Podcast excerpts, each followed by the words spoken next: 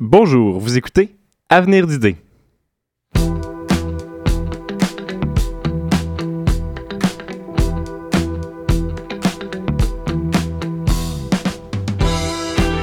Avenir d'idées se donne pour mission d'alimenter la réflexion sociale en rapportant des solutions innovatrices aux problèmes sociaux et politiques d'aujourd'hui et en posant un regard critique sur les réponses déjà tenues pour acquises. Avenir d'idées est une production d'Atelier 10 enregistrée dans les studios de Choc.ca.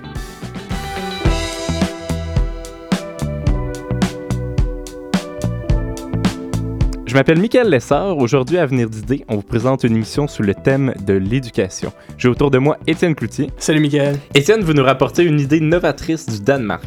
Oui, Mickaël, on parle des cours d'empathie dès la garderie. J'ai aussi Alexandra Bailey McKinnon qui nous parle de Genève. Salut Mickaël. Aujourd'hui, je vous parle d'une sentence particulière imposée par un tribunal américain qui a condamné des adolescents à lire des livres. Ah, fort intéressant.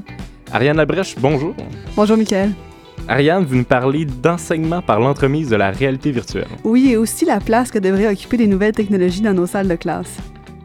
Michel Bélanger-Roy. Moi-même. Déclinaison sur le même thème. Exactement, et je rajoute l'utilisation des faits alternatifs en éducation. Oh mon Dieu. Et j'ai finalement Gabrielle Cholette et Alexis Houdon. On discute de philo pour enfants. Exactement.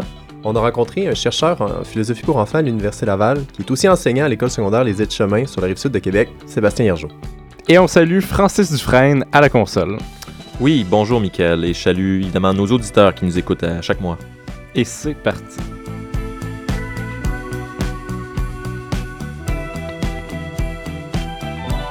Selon une étude de l'Université du Michigan publiée en 2010, les étudiantes et étudiants qui fréquentent les universités de nos jours ne sont pas aussi empathiques que ceux qui les fréquentaient entre 1980 et 1990.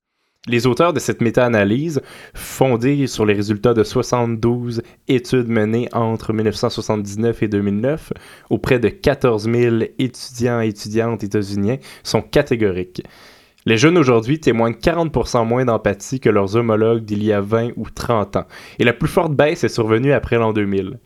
De tels constats concordent d'ailleurs avec la grande polarisation politique observée aux États-Unis et ailleurs ces dernières années. Comment mettre un frein à une telle tendance?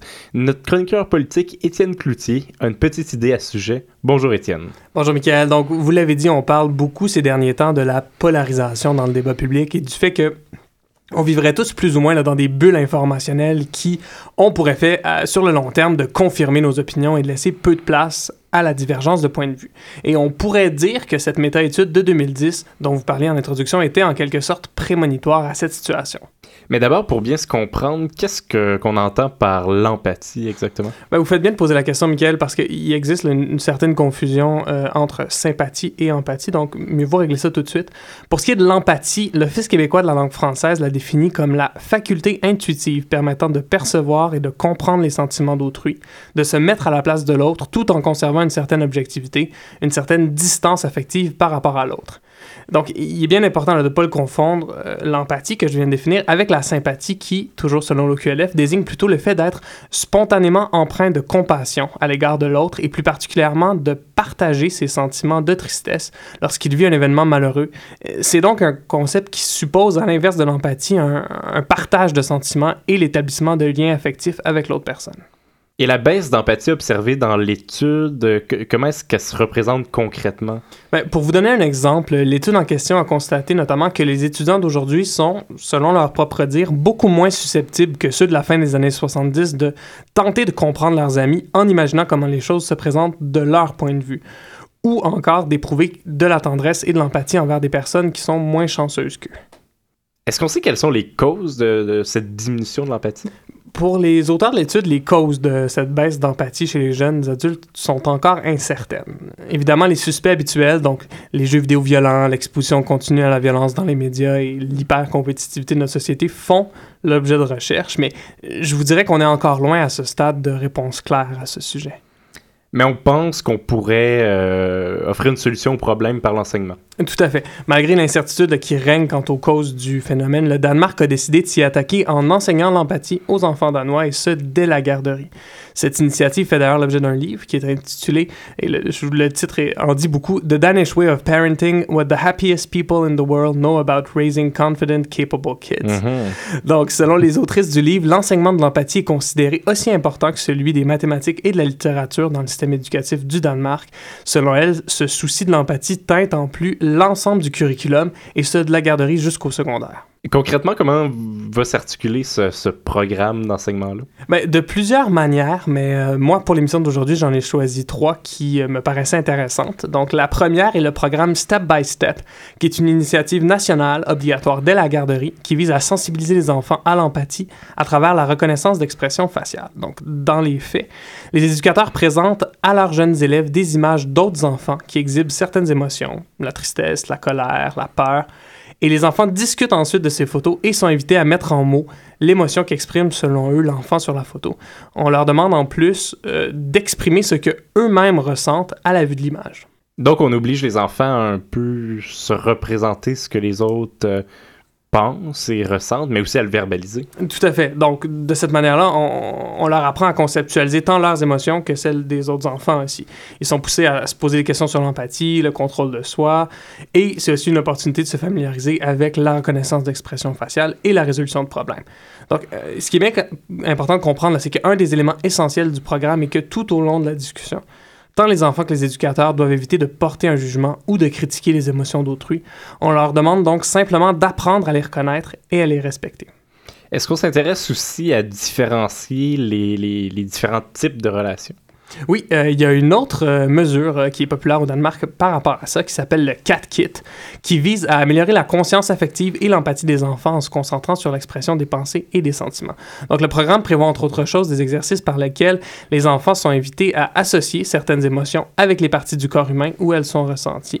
Dans le cadre d'un autre exercice, pour répondre à votre question, il est proposé aux enfants de dessiner dans différentes parties d'un cercle, leurs amis, les membres de leur famille et leurs enseignants-enseignantes, afin de mieux comprendre la nature de leur relation avec chacun de ces groupes et les différences entre chacun de ces groupes. Ces deux programmes-là me semblent assez formalisés. Est-ce qu'il n'y a pas un endroit où les élèves peuvent apporter leur propre sujet et leurs propres interrogations? Oui, tout à fait. Il y a la troisième mesure dont je voulais vous parler justement, le Class and Time, donc vous pardonnerez mon danois, qui prévoit une période de temps réservée à chaque semaine pour permettre aux enfants et aux éducateurs de discuter dans un contexte décontracté des problèmes qui surviennent dans le groupe et de trouver des solutions à ces problèmes. Donc, après la discussion, les enfants vont manger le Class and Time Cake, qui est essentiellement un gâteau relativement simple, une sorte de brownie que les enfants doivent préparer à tour de rôle pour l'occasion. Ça m'intéresse. Oh, ben on pourra mettre la recette sur nos réseaux sociaux pour nos auditeurs et animateurs gourmands. Et puis, quels sont les effets bénéfiques auxquels on s'attend? Il y en a plusieurs. Donc, en plus de rendre les enfants plus émotionnellement et socialement compétents, l'enseignement de l'empathie à l'école réduirait grandement, selon certaines études, les taux d'intimidation et rendrait même ces enfants plus à même de devenir des adultes performants et mieux adaptés aux attentes de la société. Parce que c'est ce qu'on voit vraiment, une adéquation entre le comportement jeune puis celui dans la vie adulte. Oui, puis cette adéquation-là a été notamment soulignée par une étude récente des universités Duke et Penn State qui a suivi près de 750 personnes pendant 20 ans. Et elle a conclu que ceux qui, à la garderie, étaient capables de partager et d'aider les autres enfants se sont révélés plus susceptibles de passer leur secondaire et d'obtenir des emplois à temps plein. À l'inverse, ceux qui étaient moins, entre guillemets, socialement doués se sont révélés plus à risque d'abandonner l'école, d'avoir un casier judiciaire ou de bénéficier d'aide gouvernementale.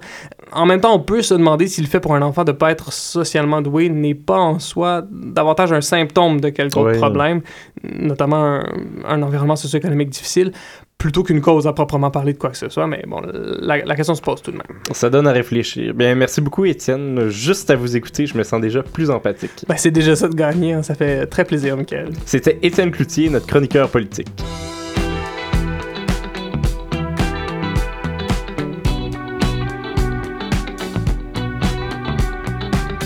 On poursuit sur le thème de l'éducation, cette fois-ci en lien avec les peines prononcées par les tribunaux. Évidemment, les peines judiciaires ont un aspect de punition, mais aussi de réhabilitation. Après tout, on veut éviter que les contrevenants ne commettent d'autres crimes. C'est encore plus vrai dans le cas de contrevenants d'âge mineur, car plus on agit vite, plus il sera possible et facile de rééduquer ces jeunes et de réduire le risque de récidive. On sait qu'il existe plusieurs programmes de réhabilitation faisant appel à des travailleurs jeunesse et des psychoéducateurs qui interviennent auprès des jeunes alors que ceux-ci purgent leur peine. Leur apprennent donc à mieux gérer leur colère et les aident à développer des sentiments d'empathie et d'appartenance à la communauté. Par contre, d'autres approches consistent à traiter les peines elles-mêmes comme ayant un rôle éducatif. Toujours à Genève, Alexandra nous parle aujourd'hui d'un exemple fort intéressant d'une telle approche qui provient d'une juge de la Virginie du Nord aux États-Unis. Rebonjour Alexandra. Rebonjour Mickaël. Alors effectivement, je vous parle aujourd'hui d'une décision d'un tribunal jeunesse américain dans laquelle la juge a condamné des adolescents à lire des livres et à écrire des dissertations sur ces livres-là. Les jeunes, qui étaient tous âgés de 16 ou 17 ans, étaient accusés d'avoir vandalisé une école historiquement fréquentée par des élèves afro-américains durant la ségrégation. Donc, qu'est-ce qui faisait de ce cas un cas particulier? En fait, on parlait d'un cas de vandalisme assez grave, des graffitis de symboles racistes et antisémites.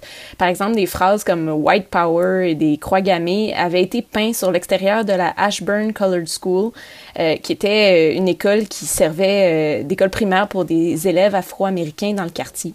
Ça avait vraiment choqué la communauté de voir que des graffitis comme ceux-là avaient été peints sur le bâtiment parce que, en plus, le bâtiment venait de faire l'objet d'un programme de restauration pour le préserver. Donc, les jeunes étaient accusés d'avoir commis un crime haineux? Mais pas tout à fait. Les chefs d'accusation ont été réduits à des simples accusations de vandalisme. Par contre, il est apparu au cours de l'enquête que les adolescents ne saisissaient peut-être pas réellement la portée de leurs gestes. Par exemple, il y avait au moins un de ces adolescents-là qui ne connaissait pas la symbolique véhiculée par une croix gammée.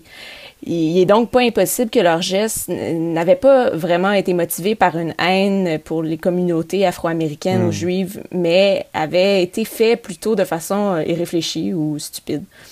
Et c'est ce qui semble avoir convaincu la juge d'y aller avec la suggestion de la procureure de l'État, soit de privilégier une peine qui permettrait d'éduquer ces jeunes sur les questions de discrimination et sur l'évolution des conditions des minorités raciales et culturelles aux États-Unis.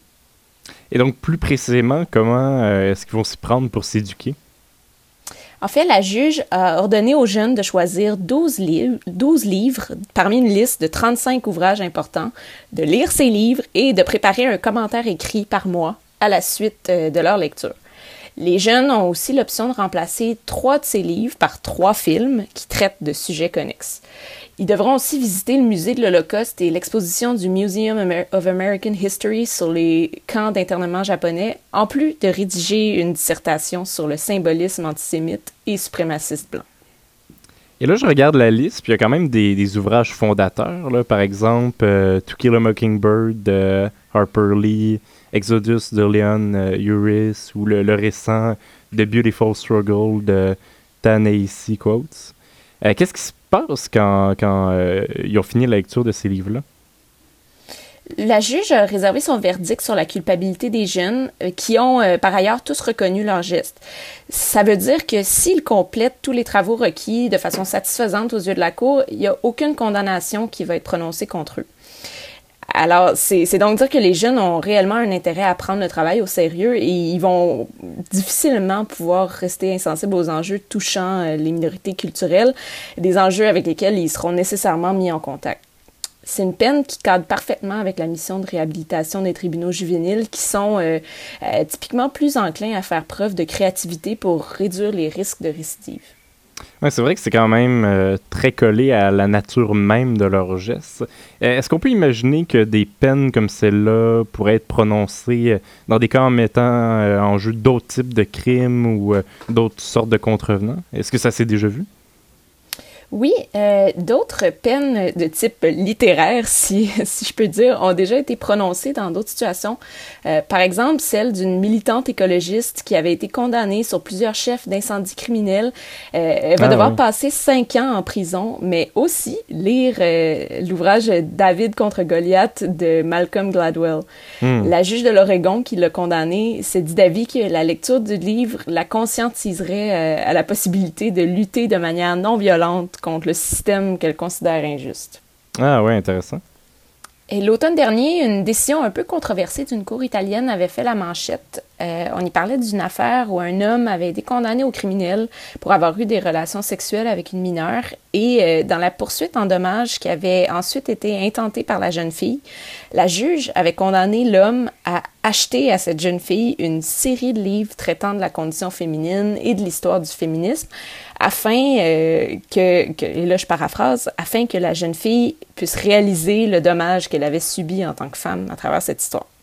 Ah ouais, c'est... On peut quand même se demander si c'est pas plutôt à l'homme qu'on aurait dû ordonner d'acheter les livres puis de les lire afin de se conscientiser au sens féminin. Mm-hmm. Enfin, comment peut-on savoir, Alexandra, si ce type d'approche fonctionne? Difficile à savoir pour le moment. Ce qui est certain, c'est que des peines littéraires comme celle-là visent pas seulement à diminuer le nombre de crimes, mais plus largement à venir sensibiliser les contrevenants à des enjeux de société, par exemple la discrimination ou l'exclusion sociale, qui sont souvent à l'origine ultime de la commission de crimes comme ceux-là. Et du même coup, à cause de la publicité que genre de peine éducative reçoit, l'effet est aussi d'attirer l'attention du public sur ce genre de questions plus larges et de peut-être susciter une discussion sur le sujet. Ah, certainement. Et puis j'imagine que les listes d'ouvrages vont être diffusées largement aussi. Oui, évidemment, ça a été publié dans plusieurs médias. Puis d'ailleurs, on s'assurera de la partager sur notre page Facebook au cas où vous seriez intéressés. Certainement. Ben, merci beaucoup, Alexandra. Merci, Mickaël. Salut! C'était Alexandra Bailey McKinnon pour la chronique au tribunal.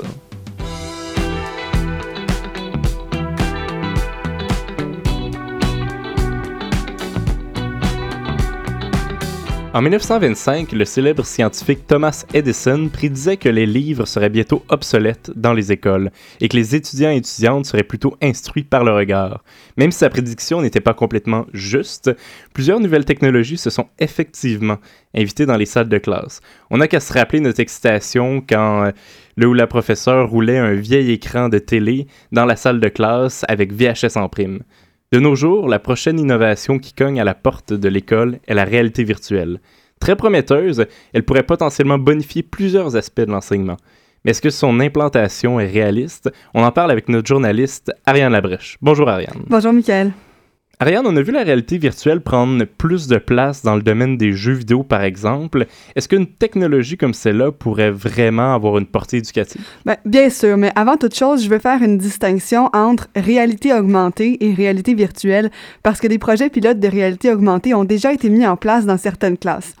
Donc, la réalité augmentée, c'est la technologie de Pokémon Go.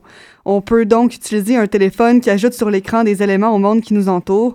On peut aussi projeter un tableau sur un mur avec lequel on peut interagir. La réalité virtuelle, c'est l'expérience complètement immersive qui se vit avec un casque ou des lunettes sur la tête. On est alors transporté véritablement dans un autre univers. En fait, c'est cet aspect immersif qui peut être vraiment intéressant dans le domaine de l'éducation, comme l'illustre Thierry Karsenti, titulaire de la chaire de recherche du Canada sur les technologies de l'information et de la communication en éducation. Mais par contre, comme je vous l'ai dit, il y a quand même plusieurs options. Par exemple, l'idée de pouvoir visiter des endroits et au lieu de voir un volcan dans un livre ou de le voir sur Internet ou sur YouTube, ben là, on a l'impression de se promener à l'intérieur. Alors, il y a quand même des choses qui sont relativement intéressantes.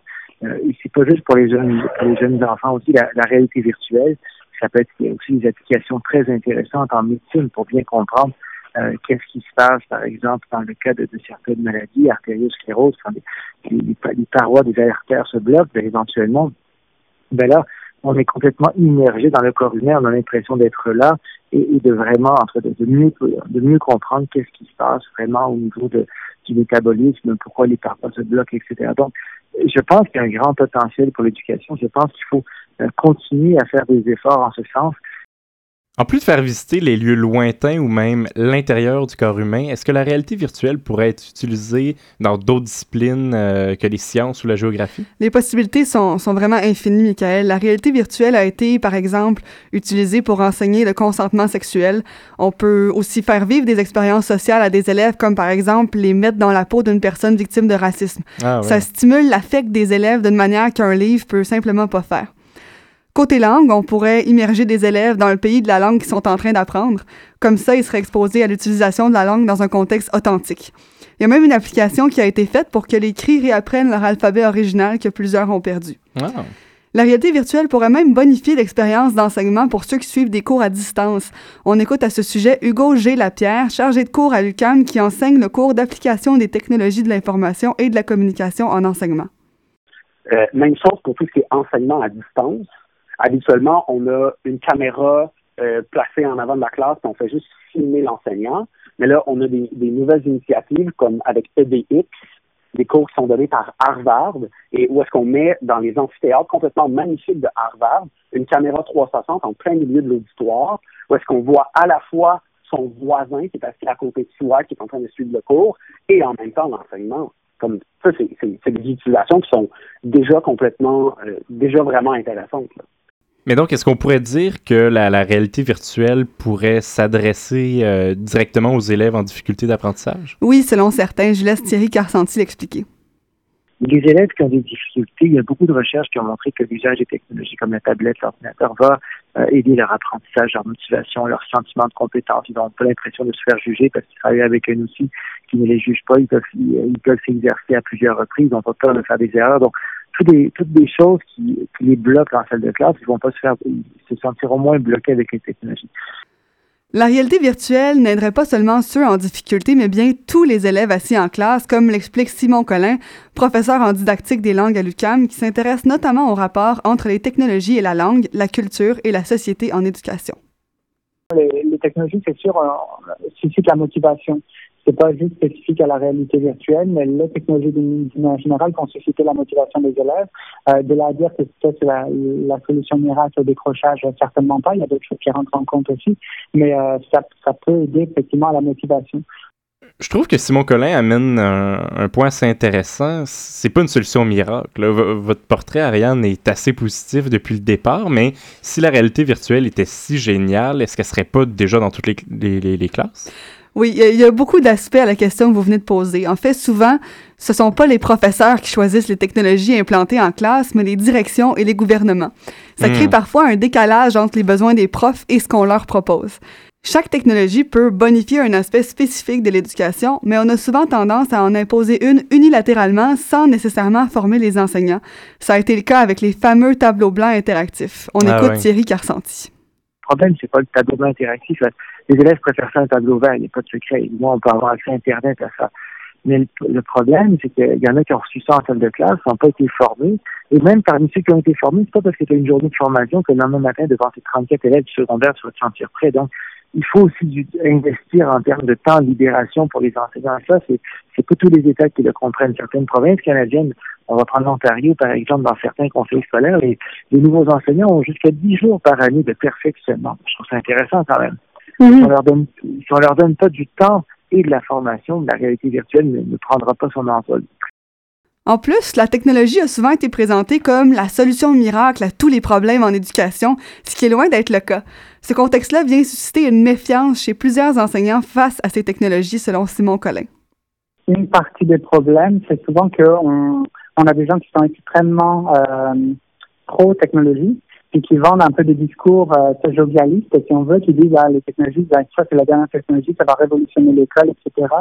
Et puis les enseignants à la salle de classe se rendent compte que finalement c'est pas le cas. Ça, la technologie n'a pas révolutionné l'école. La technologie peut soutenir certains aspects de l'enseignement et de l'apprentissage, mais c'est plus ce qu'elle peut faire. Alors je pense que c'est pas par réticence, mais sans doute par constat que c'est pas ce qui se passe. Les enseignants demandent et puis je pense que c'est une attente raisonnable, à être convaincus. Donc, à voir vraiment comprendre qu'est-ce que la technologie peut leur apporter de manière réaliste, au-delà du discours de « il faut intégrer les technologies parce que c'est moderne, parce que ça va révolutionner l'école, parce que tout ça qu'est-ce que ça va m'apporter concrètement en plus dans ma pratique par rapport à ce que je fais maintenant. C'est ça que les enseignants ont besoin de comprendre avant de pouvoir adhérer à une technologie. Et ça me touche, je pense que leur demande est compréhensible. Donc, j'imagine que c'est notre approche à la part des technologies en éducation qu'il faudrait changer. Oui, en fait, premièrement, la pédagogie doit amener une technologie et non l'inverse, selon Hugo G. Lapierre. C'est qu'il y a vraiment une dérive technologique qui est facile à faire quand tu tripes, par exemple, très personnellement sur les technologies, puis que tu oublies de partir de ton intention pédagogique pour utiliser les technologies pour améliorer ton enseignement. C'est là qu'il y a un gros piège avec les technologies, c'est quand les gens se mettent à utiliser les technologies parce qu'ils trouvent ça cool, parce que c'est un gadget qu'ils l'intègrent à leur classe, sans avoir en tête c'est quoi la valeur ajoutée que ça va apporter à un élève au niveau de l'apprentissage, au niveau de l'intérêt, peu importe ce qu'on veut essayer d'améliorer avec les technologies, ben c'est là qu'il y a des dérives, c'est là qu'on se met à intégrer toutes sortes de bébelles en éducation qui servent absolument à rien. Il faut toujours garder en tête c'est quoi notre intention pédagogique quand on décide d'intégrer des technologies. Mais à la base, au-delà des formations peu adaptées ou encore d'une utilisation inadéquate, c'est le contenu éducatif de la réalité virtuelle qui fait défaut pour l'instant. C'est vraiment facile et peu coûteux de mettre la main sur les lunettes en carton Google Glass qui coûtent environ 2$ et qui permettent d'utiliser un téléphone pour faire de la réalité virtuelle. Ce qui manque, ce sont des applications au contenu éducatif vérifié et pertinent. Et c'est pas du tout un marché rentable, surtout au Québec. On écoute à nouveau Hugo G. Lapierre.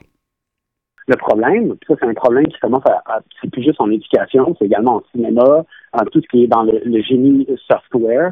C'est incroyable comment il y a des lacunes parce qu'on n'est plus capable d'avoir des gens qui sont des éducateurs et qui à la fois seraient des programmeurs et des développeurs. Puis on voit vraiment l'importance d'apprendre la programmation chez les jeunes enfants parce que on n'est pas capable d'avoir une personne qui va être capable de designer une application éducative tout en gardant en tête c'est quoi les limites technologiques au niveau de la programmation et du développement des applications. Ça, c'est une autre problématique, c'est qu'on il faudrait commencer à penser à former des éducateurs qui savent programmer pour ensuite que ces éducateurs-là développent des softwares avec des visées éducatives et des intentions éducatives qui soient vraiment précises. Donc, si on veut que la réalité virtuelle fasse son entrée dans les classes, il va falloir d'abord commencer à penser à la place de la technologie elle-même dans l'éducation de nos enfants. Exactement. Le problème, c'est que les jeunes ne sont pratiquement jamais en contact avec les technologies au cours de leur formation primaire et secondaire. Mais ces technologies-là sont de plus en plus présentes dans tous les domaines. On peut faire du data art, on peut créer avec un langage de programmation. En fait, les difficultés qui entourent l'implantation de la réalité virtuelle seraient simplement le symptôme d'un problème beaucoup plus grand. On n'enseigne pas suffisamment la technologie aux enfants. Alors, pour l'avenir, est-ce que la technologie devrait revenir en classe comme une discipline à part entière? Thierry Karsenti pense que oui. À une mission de l'école, c'est de préparer les jeunes pour le monde de demain. Moi, j'ai des enfants, ils sont allés à l'école, aucune technologie. Je me dis, mais voyons donc, il y en a qui sont encore à l'école secondaire. Là.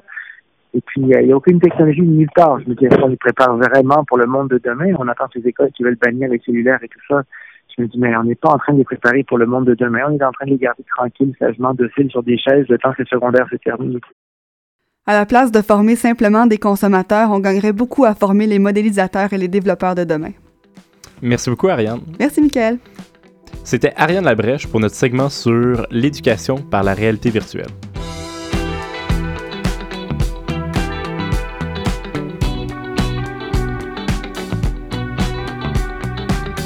Je me tourne maintenant vers Michel Bélanger-Roy pour la chronique différente. Bonjour Michel. Mickaël. Oui. Mickaël, vous le savez, je suis un optimiste. Alors, moi, là, on a parlé là, de réalité virtuelle avec un peu de méfiance quant à ça. Moi, non. Moi, j'ai confiance en la réalité virtuelle. Ah oui, ça m'a allumé parfaitement.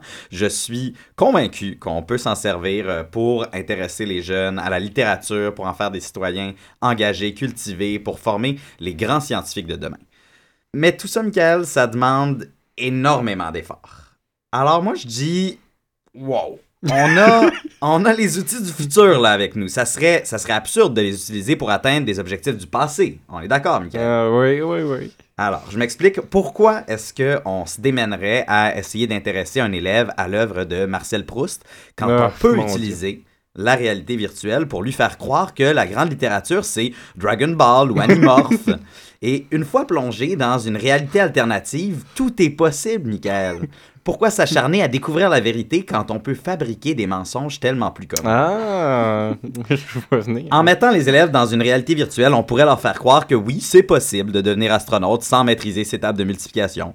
On pourrait les transposer dans un monde où connaître l'histoire d'un peuple, c'est juste retenir les bouts qui nous arrangent. Par exemple, si on est agacé là, par les revendications d'un peuple historiquement discriminé, pouf, on l'efface de notre réalité virtuelle. Pas fantastique, ça, Mickaël? Je vous vois hésiter, vous avez sûrement peut-être du mal à comprendre le génie de mon idée.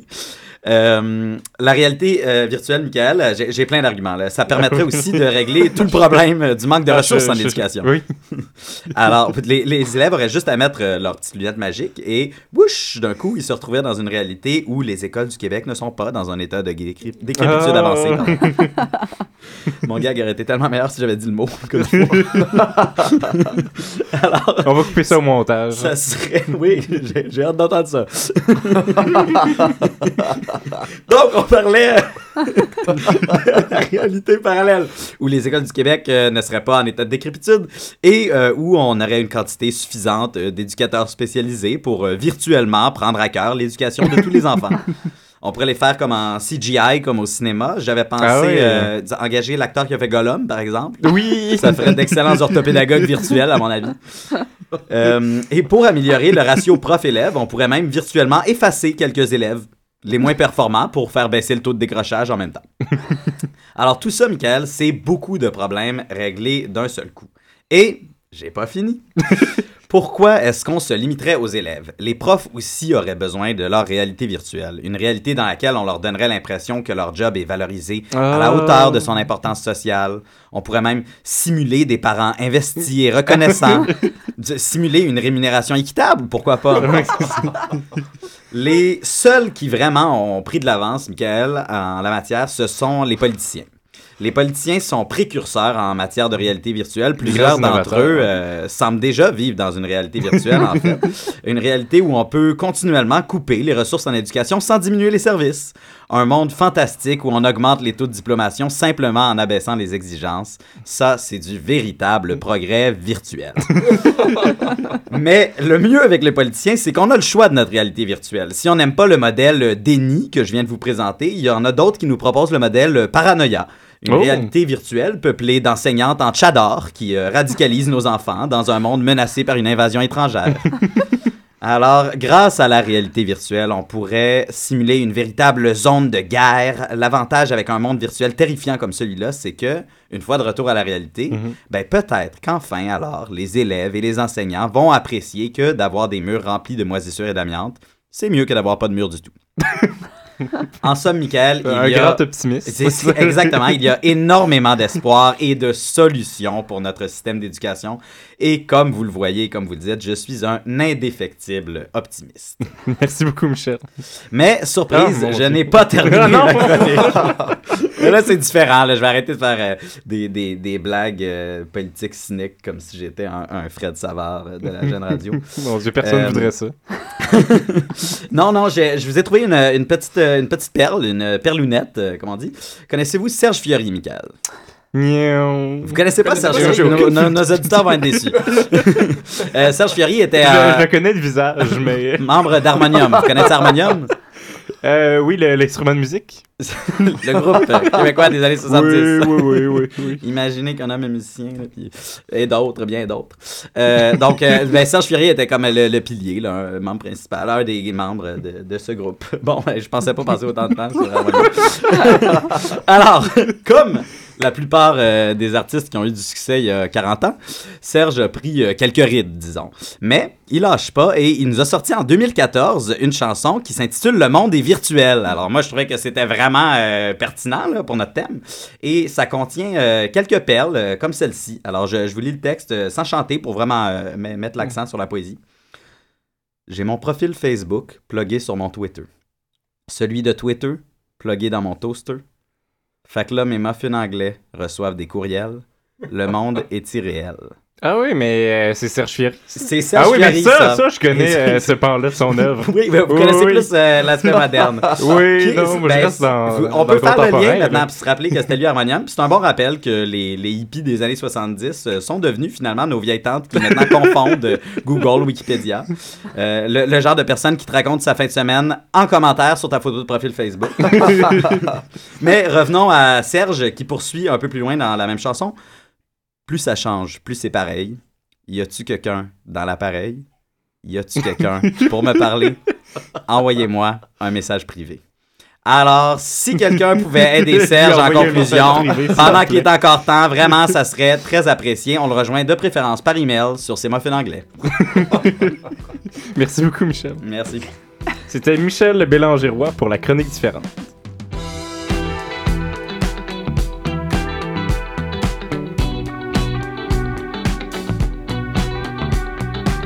Je me tourne maintenant vers Alexis Houdon et Gabrielle Cholette pour la chronique au doctorat. Bonjour, messieurs. Bonjour, Mickaël. Dans le fond, on pourrait dire que l'objectif central de l'éducation, notre thème du mois, est de former des personnes autonomes capables de penser par elles-mêmes. Notre chronique aujourd'hui braque les projecteurs sur Sébastien Yergeau, dont le travail en philosophie pour enfants vise précisément à développer la pensée et la réflexion critique dans le milieu scolaire. Bon, pour un deuxième mois de suite, on triche un peu. Sébastien Yergeau n'est pas doctorant, mais il vient de compléter une maîtrise de 8 ans à l'Université Laval. Donc, on s'est dit que ça compterait pareil. Pour le reste, on le laisse se présenter. En fait, ce que je voulais dans la vie, c'est changer le monde. Pour ça que je suis allé étudier en philosophie. Je me disais que la philosophie, c'était un bon moyen pour réfléchir sur qu'est-ce qu'on attendait du monde, qu'est-ce qu'on voulait faire avec le monde, de quelle façon on pouvait arriver à le changer, à le faire meilleur. J'ai fini par me dire que le meilleur moyen pour changer le monde, c'était d'aller en enseignement. Fait que je suis allé faire un bac en enseignement pour enseigner en éthique et culture religieuse et l'histoire, pour ensuite continuer ma maîtrise en philosophie pendant que j'étais sur le marché du travail. La philosophie, ça nous fait spontanément penser à nos cours de cégep, à Platon, à Aristote, à Descartes. Il s'agit alors d'apprendre la pensée des grands auteurs, d'étudier l'histoire des idées.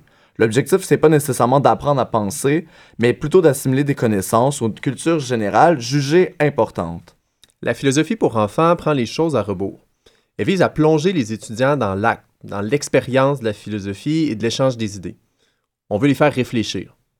Le but, c'est pas de présenter des auteurs ou des courants philosophiques, mais d'amener les jeunes à penser, à faire la même chose que ce que les grands philosophes ont fait, c'est-à-dire de philosopher eux-mêmes. Puis comment qu'on fait ça? On part d'un élément déclencheur. Ça peut être un texte, un film, une pièce de théâtre, pour voir qu'est-ce qui questionne les jeunes dans ça, qu'est-ce qui les surprend, pour ensuite formuler des questions. De ces questions-là, on en choisit une, deux, trois, sur lesquelles on va réfléchir et qu'on va approfondir davantage. Alors, en dialogue, tout le monde ensemble, on va discuter, on va remettre en question des points de vue pour être capable de les améliorer, de les développer davantage. Alors, on va voir, est-ce que le point de vue qu'on a repose sur des présupposés? Quelles vont être ses causes? Est-ce qu'il va y avoir des conséquences ou des implications? Est-ce qu'on peut la sortir de son contexte et la mettre dans un autre contexte? Pour Yergeau, la philosophie pour enfants a deux caractéristiques essentielles, sa méthode et son objectif. La philosophie pour enfants, c'est une approche philosophique et pédagogique qui permet aux participants d'apprendre à penser par et pour eux-mêmes avec les autres. L'histoire de la philosophie pour enfants est plutôt brève. Elle remonte aux années 60 et au découragement d'un professeur d'université devant le manque d'esprit logique et critique de ses étudiants. L'histoire de la philosophie pour enfants a commencé dans les années 60 avec un philosophe américain qui s'appelle Matthew Lipman, qui était prof de philo à l'université et qui trouvait que ses étudiants manquaient de rigueur et de cohérence dans leur raisonnement. Il s'est dit, il faut commencer à faire de la philo, faire de la logique dès le jeune âge, parce que c'est pas rendu à l'université qu'on va nécessairement développer ces outils-là, mais c'est plus on commence jeune, meilleur on devient. Il est parti de ça pour faire un programme de philosophie où il a écrit différents petits romans avec des guides d'accompagnement pour encadrer les enseignants, pour leur assurer une réflexion philosophique où, justement, ils vont travailler beaucoup la logique. Et ça finit par être pratiqué dans plus de 60 pays aujourd'hui. Autrement dit, la philosophie pour enfants a émergé et s'est propagée parce qu'on y voit un moyen de développer la pensée ou l'esprit critique. La philosophie pour enfants repose donc sur une prémisse assez évidente. La pensée est quelque chose qu'on peut développer ou améliorer. C'est une prétention qui semble ambitieuse, mais qui est en fait assez modeste. La philosophie pour enfants découpe la pensée avec un grand P en différentes habiletés de pensée, comme dégager des présupposés, faire des comparaisons, poser des questions, reformuler la pensée de l'autre, et ainsi de suite. Avec la pratique, on peut amener les élèves à utiliser davantage ces habiletés-là et à le faire avec plus de finesse, un peu comme on pratique une technique dans le monde du sport. Dans un match de tennis, il y a le coup brossé, qui est un des outils pour faire le match, qui va être présent par certaines personnes parce qu'ils le maîtrisent bien, puis par d'autres non. Alors, la communauté de recherche, c'est de favoriser l'utilisation de ces outils-là. De façon répétitive, on va demander à ce qu'ils fassent. C'est comme si un entraîneur pratiquait avec le joueur pour l'amener à dire, voici, là, c'est le temps de faire un coup brossé. Les recherches de Sébastien Yergeau visent à comprendre l'effet de la philosophie pour enfants et ses applications potentielles. Ces recherches comportent un volet théorique et un volet pratique, expérimental, où, comme il explique, la philosophie pour enfants est alors à la fois sujet et méthode. Alors, on part de différentes thématiques. Comme présentement, je suis en train de travailler avec Olivier Michaud de l'Université du Québec à Rimouski. On fait une étude sur de quelle façon la philosophie pour enfants permet de développer la démocratie et de contrer la radicalisation. On va faire des entretiens individualisés pour aller chercher des données. Et de ces données-là, on essaie de sortir les éléments qui sont importants. Qu'est-ce que les élèves voient, eux, dans la pratique de la philosophie qui peut contribuer à la démocratie et au problème de radicalisation? Ensuite, on va faire des communautés de recherche et on va essayer de voir si effectivement ce qui est perçu par les élèves est vraiment contenu aussi dans la pratique elle-même. Bien entendu, il y a énormément de bénéfices à développer la pensée des étudiants, particulièrement dans le contexte d'une société démocratique où l'on est continuellement bombardé d'informations. Sébastien Yergeau a mené une étude avec Elisabeth Couture et Mathieu Gagnon sur des élèves pratiquant régulièrement la philosophie pour enfants au secondaire. Pour les bienfaits de l'émission, nous allons demander à nos collègues de lire les témoignages recueillis dans le cadre de cette étude sur l'influence de la pratique philosophique. Allez-y les enfants. C'est plus en dehors de l'école que je vois l'impact de la philo. On parle dans un souper, il me semble que tu as plus d'arguments, comment fonder tes trucs pour défendre ton point de vue et argumenter sans que ça aille d'un bord ou de l'autre puis que ça vire en chicane. Dans plusieurs situations de notre vie quotidienne, nous avons recours au dialogue et utilisons nos habiletés de pensée afin de régler nos conflits, d'apporter un point de vue éclairé sur un sujet précis, de faire avancer une discussion et pour nous aider à prendre une décision. J'ai l'impression d'être moins influençable, car je suis capable de réfléchir sur ce que mes amis ou autres peuvent dire sur certains sujets et vérifier la pertinence et la validité de leurs dires. Je ne m'arrête pas sur les réputations avant de parler à quelqu'un. J'apprends à le connaître, puis je me fais ma propre opinion sur le sujet. La philosophie pour enfants semble également avoir l'effet, naturellement moins désirable, d'insuffler un sentiment de supériorité aux étudiants. Je pense que les élèves qui n'ont pas de cours de philosophie manquent quelque chose de génial. Oui, la philo impacte notre relation avec les autres parce qu'on remarque comment ils sont jeunes et c'est vraiment plate qu'ils n'ont pas le même genre de pensée que nous. Même si tout le monde a le droit de penser, je trouve qu'ils ne réfléchissent pas comme nous et c'est vraiment dommage. C'est difficile d'exprimer son opinion avec des personnes qui font pas de philo parce que la plupart restent bornées sur leur opinion et s'ouvrent pas aux opinions des autres.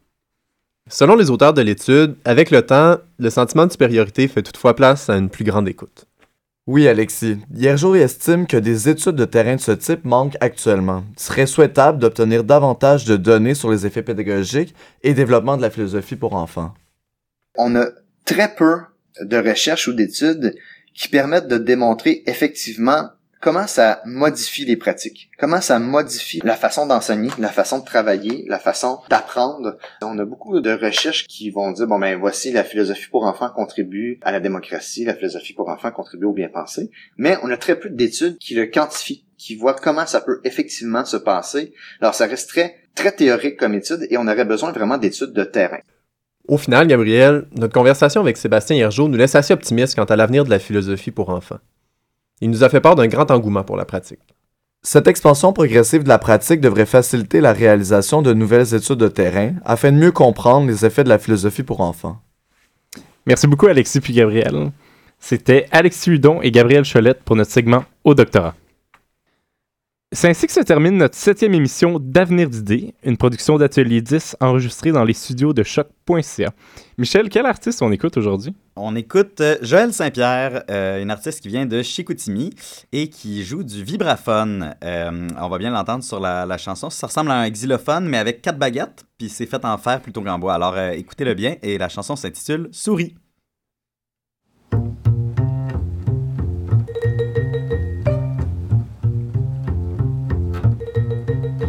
Quand tu ris, la lumière éclaire ton visage et les gens s'approchent de toi.